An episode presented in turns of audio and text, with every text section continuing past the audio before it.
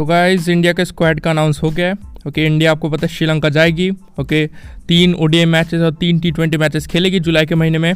तो उसके लिए स्क्वाड का अनाउंस हो गया और काफ़ी तगड़ी स्क्वाड है। ओके तो मैं आपको पहले स्क्वाड ही बताया था तो देखिए स्टार्ट होता है शिखर धवन से, जो कि है कैप्टन ओके मैंने ऑलरेडी बना दिया था कि शिखर धवन को कैप्टन क्यों बनना चाहिए?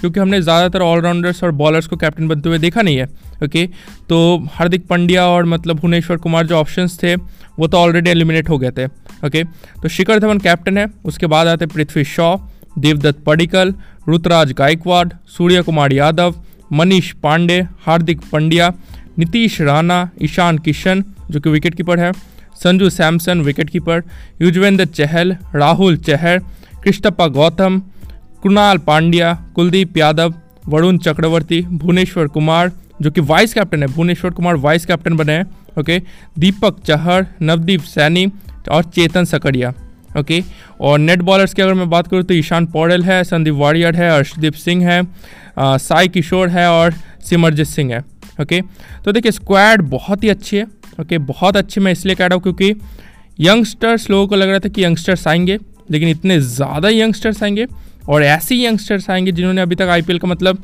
एक दो सीज़न ही खेला है। तो ये किसी ने नहीं सोचा था, ओके? तो बहुत ही यंग टीम है और बहुत ही टैलेंटेड टीम है, ओके? आपको पृथ्वी शॉ मिलेंगे यहाँ पे, ओके? सिमिलरली आपको रुतराज गायकवाड़ डेवडट पडिकल भी मिलेंगे, ओके? लोगों को लग रहा था कि ये दो प्लेयर्स काफ़ी ज़्यादा टैलेंटेड इंडिया के लिए डेब्यू कब करेंगे तो डेब्यू कर लेंगे। ओके? ओपनर्स कौन बनेंगे? देखना पड़ेगा। शिखर धवन कैप्टन है तो खेलेंगे। ये तो हंड्रेड परसेंट खेलेंगे।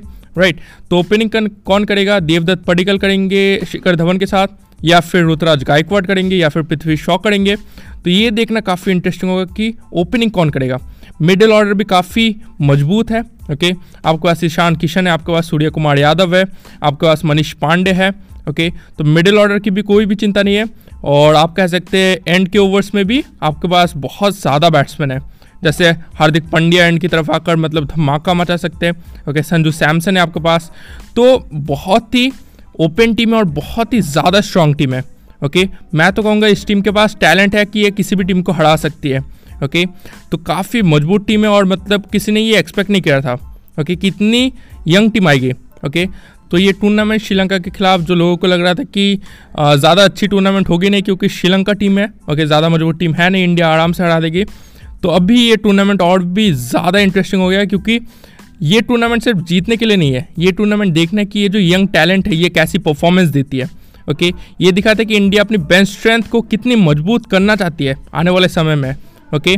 इतने सारे यंग प्लेयर्स ये दिखाते कि आने वाले टी ट्वेंटी वर्ल्ड कप या फिर टी ट्वेंटी फॉर्मेट में, या फिर आने वाले ओडीआई या फिर ओडीआई फॉर्मेट में, ये देखना मतलब इंटरेस्टिंग होगा कि इन प्लेयर्स को कैसे तैयार करती है इंडिया ओके? तो काफ़ी एक्साइटिंग टीम है और काफ़ी टैलेंट से भरी हुई टीम है।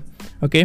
तो बस यही चीज़ आपको बतानी थी। आई होप कि आपको ये टीम और ये पॉडकास्ट एपिसोड पसंद आया हो। अगर आया तो अपने दोस्तों के साथ ज़रूर शेयर कीजिए। आप मुझे फॉलो भी कर सकते हैं। आप जिस भी प्लेटफॉर्म पर भी सुन रहे हैं आपसे मुलाकात होगी और एक अमेजिंग पॉडकास्ट एपिसोड में, क्योंकि दिल में क्रिकेट इसीलिए दिल्ली क्रिकेट धन्यवाद।